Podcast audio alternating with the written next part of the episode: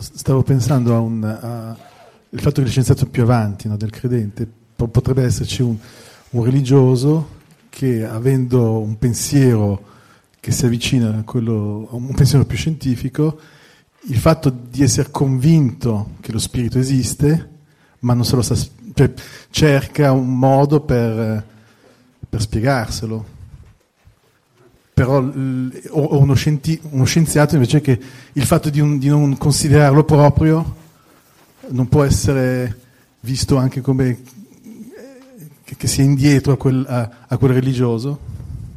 Non si capisce? Sono convinto, parole tue, eh, ti cito, sono convinto che lo spirito esiste.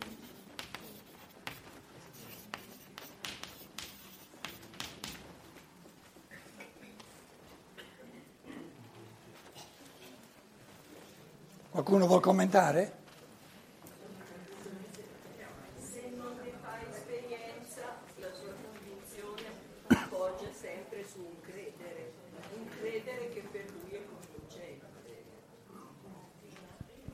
Però è un po', un po', come la filosofia della libertà, intuitivamente uno sente ma non, non lo sa, non, non, riesce a trovare le parole, però lo, lo, lo dice no, io, a me convince che ci sia, però non riesco a...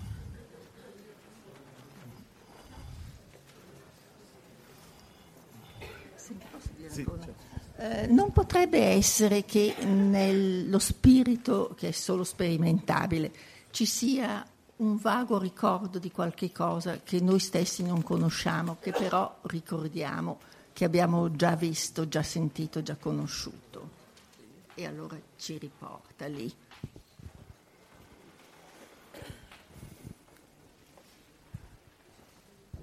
Supponiamo che tu o io sia stato, partiamo dal presupposto, dal postulato della reincarnazione, che tu non è proibito, sia stato Mosè. E tu dici, qualcuno è stato Mosè, e tu dici, non sia mai che il nostro parlare di spirito in questo momento, in questa compagine di, della, eh, sia, risulti anche da, da, ricordi di come sul monte Sinai un certo Mosè, che magari sei tu, no? Si è confrontato con, con, con, questo, con, questa divinità, gli chiede chi sei tu, devo dire ai giudei quando torno giù dal monte eh, chi sei. Io sono Yahweh, Yahweh, Yahweh. Io sono l'essere del Dio, creatore che pensa, eccetera, che ama, che, che vuole, che, che crea mondi. Io sono. Va giù e dice, eh, chi ti ha mandato eh, Mosè? Mi ha mandato lì io sono. Ma come? Io eh, sono, io sono, eh, capito? Eh, lui mi ha detto che si chiama io sono, Yahweh. Gliel'ho chiesto.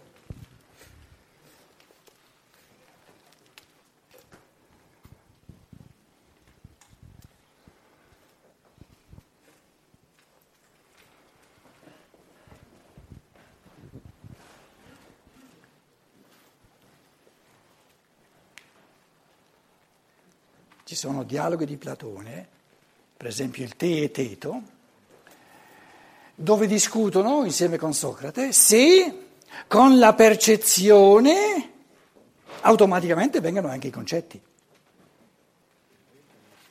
E Steiner ti dice, riassumiamo, se no il discorso sarebbe troppo lungo, no?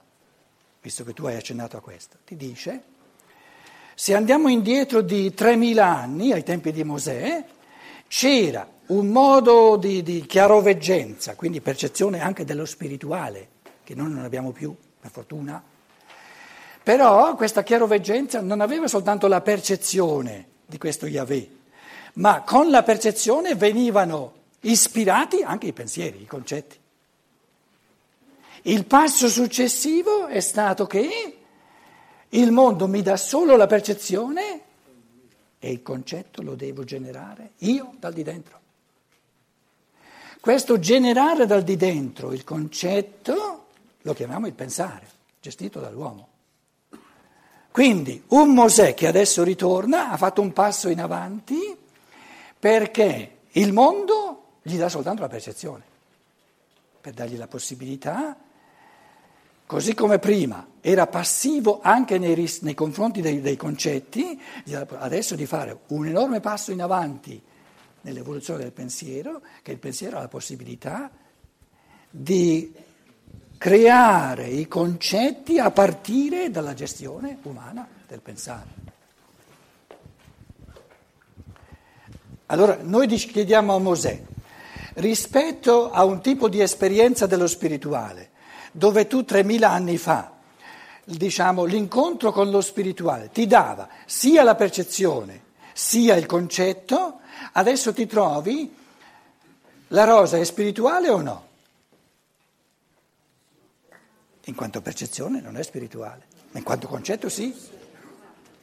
Quindi mentisce perché mi si presenta nella percezione come qualcosa senza contenuto spirituale per provocarmi a generare io dal di dentro il contenuto spirituale che è il concetto. E cosa è meglio? Ricevere passivamente tutte e due oppure avere la possibilità di masticare io e di generare, creare io col pensare i, i contenuti del mondo. Il logos si è nascosto dietro alla percezione.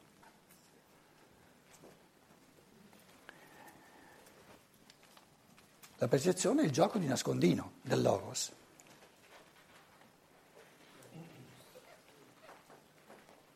Germania a Pasqua eh, eh, fanno divertire i bambini, eh, nascondono le uova e i bambini si divertono a scoprirle, no? Vanno nascoste in un modo facile, in modo che le trovino facile facile, o è più interessante se c'è da tribolare? È più interessante se da tribolare, però non deve essere fatto in un modo che non le trovano, perché allora la, la gioia, lo spasso è finito. Deve essere possibile, ma non troppo facile. Il concetto greco di verità, aletheia. Aletheia A significa l'alfa privativo, togliere qualcosa, l'etheia viene da lontano, la parola significa togliere il velo.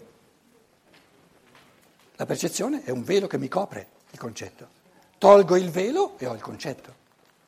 Quindi il concetto è la verità della rosa e la percezione mi vela, mi copre, mi nasconde.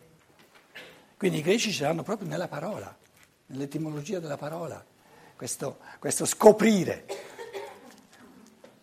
che vuol dire scoprire, coperto, scoperto. Pensare è sempre uno scoprire.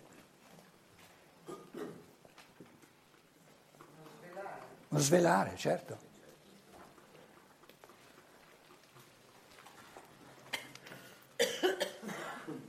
Mi dite voi in italiano la differenza tra svelare e rivelare?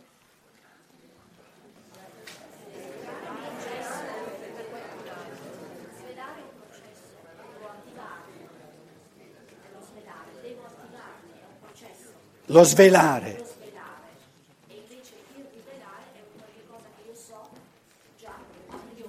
No, mi viene comunicato dal di fuori la rivelazione.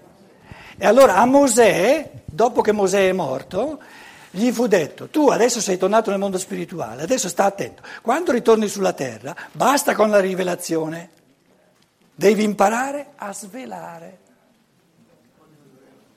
a togliere tu il velo. Basta con aggiungere, passiamo a togliere. Com'è? Sì.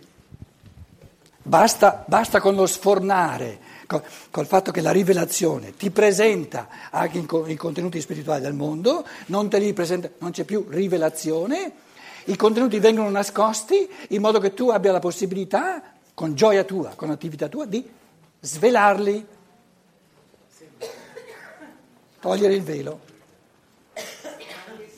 Svelare vuol dire rivelare ancora, svelare due volte, svelare sempre, rivelare. Eh. Eh neanche un portare una conoscenza è, è un velarla. Di nuovo. Di nuovo.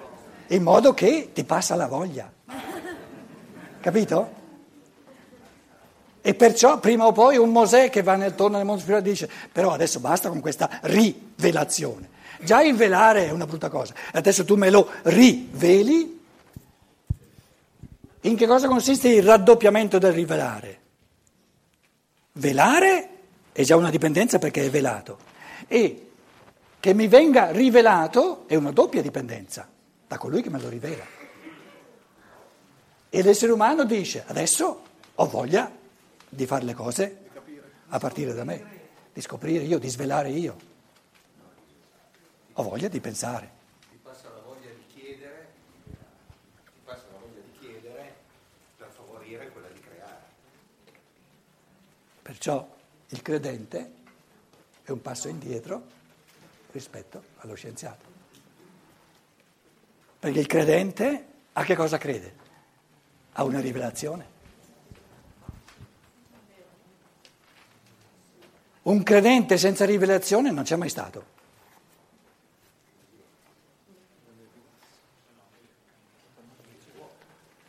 E lo scienziato dice, basta con la rivelazione, ho creduto abbastanza, ho creduto tanti millenni, adesso voglio usare la mia testa.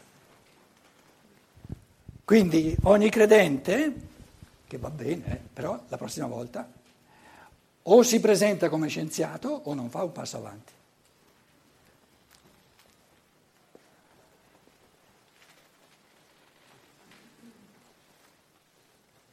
Certo che come contenuti lo scienziato è più poverello, però ciò che si crea è farina del suo sacco. Invece il credente, il credente non c'ha nulla di farina del suo sacco.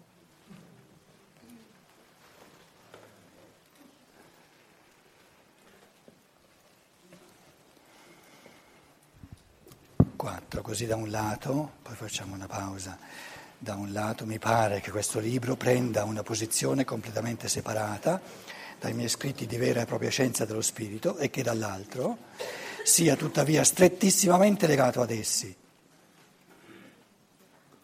Avevo finito il terzo paragrafo? L'uomo vive entro un vero mondo spirituale. Ci si sforza in questo libro di giustificare una conoscenza della sfera spirituale prima di penetrare nell'esperienza dello spirituale.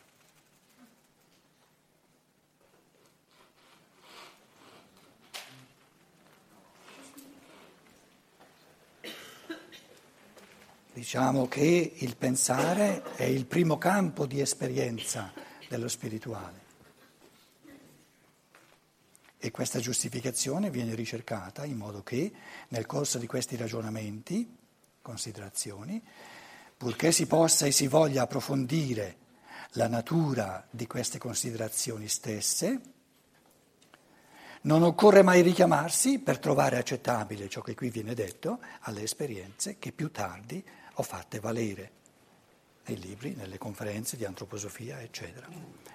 Facciamo una pausa come questa mattina e poi il campo è aperto alle vostre considerazioni.